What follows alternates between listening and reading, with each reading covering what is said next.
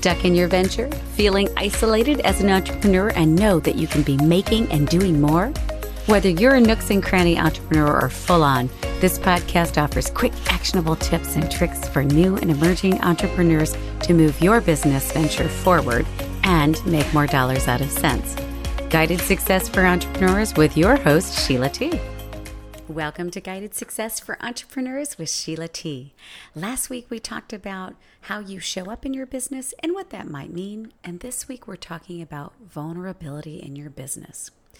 You know, of late we've been focused on interesting times of this recording anyway, with COVID 19 and the impacts to business, economy, and lifestyles.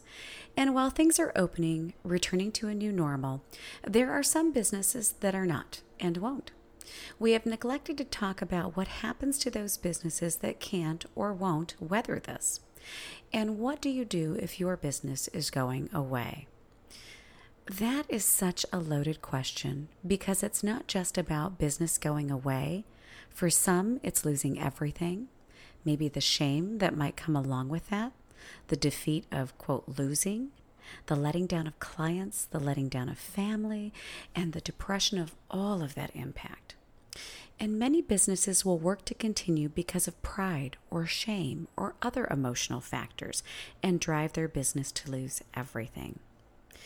You know, of course, we're frequently talking numbers here, meaning revenue, profitability, value, and when we dig into all those, it provides critical data points to make good business decisions. It can also very clearly tell us when to cut and run there is a point of no return, and the trick is identifying that point and knowing when to stop. This has been a painful and valuable lesson for me and clients that I've had as well. I can tell you that I chose not to close a business that I knew was bleeding money. We were in the financial crisis of the years 2007, 8, and 9, if you recall those years. And I justified every single decision to keep going in that business by keeping the faith that business would come back full force and in the same way. I didn't pivot. I ignored the fact that it was a failure and I had made some poor decisions, and I kept that business far too long based on pride and unwillingness to admit defeat, and that all those naysayers were right, that imposter syndrome, right? And it cost me far more than the business. Yep, I lost everything. And it's one of the primary lessons and drivers that I am so passionate in working with entrepreneurs and helping them leapfrog some of those critical errors. And I feel like I've made a whole lot of them and therefore a whole lot of assistance for entrepreneurs. So, if you are in a position with your business that you are not confident, if you are honest with yourself that your business can continue to be successful, Perhaps it's bleeding money. Perhaps you needed to pivot and didn't, or pivoted and it didn't work. I encourage you to put emotional attachment to the side, all of those things I mentioned, and really evaluate if you can afford to keep your business. On the other side of that, as I've talked about in previous podcasts, shifting or pivoting your business in response to this new normal could be exactly what you need to do in order to succeed.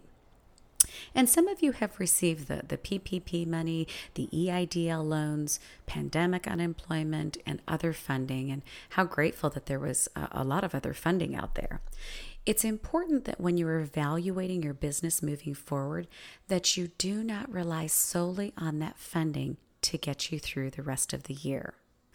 And what I mean by that is that for many of us, business has indeed changed. And if you haven't responded to that in your business and simply rely on the funding until things get back to normal, normal is not happening again, not as we knew it. So, to thrive, not just survive, you must be looking at your business in the new environment and validating that what you offer is still profitable and will still meet your revenue goals. So if you are finding that perhaps you need that evaluation to be sure to put yourself on the waiting list for the Financial Roadmap for Entrepreneurs, it's still open. This is the course that takes your business from overwhelmed and bleeding money to monumental and abundant. The link is in the show notes for your convenience, and of course, you can always find more resources on sheila-t.com. Thank you for joining me, and I can't wait for next week where we're going to be talking with Amy Hoy of Venture CPA, and she's going to be talking taxes, accounting, and other frightening terms for entrepreneurs. I'm Sheila T, and until next time, wishing you a fabulous week.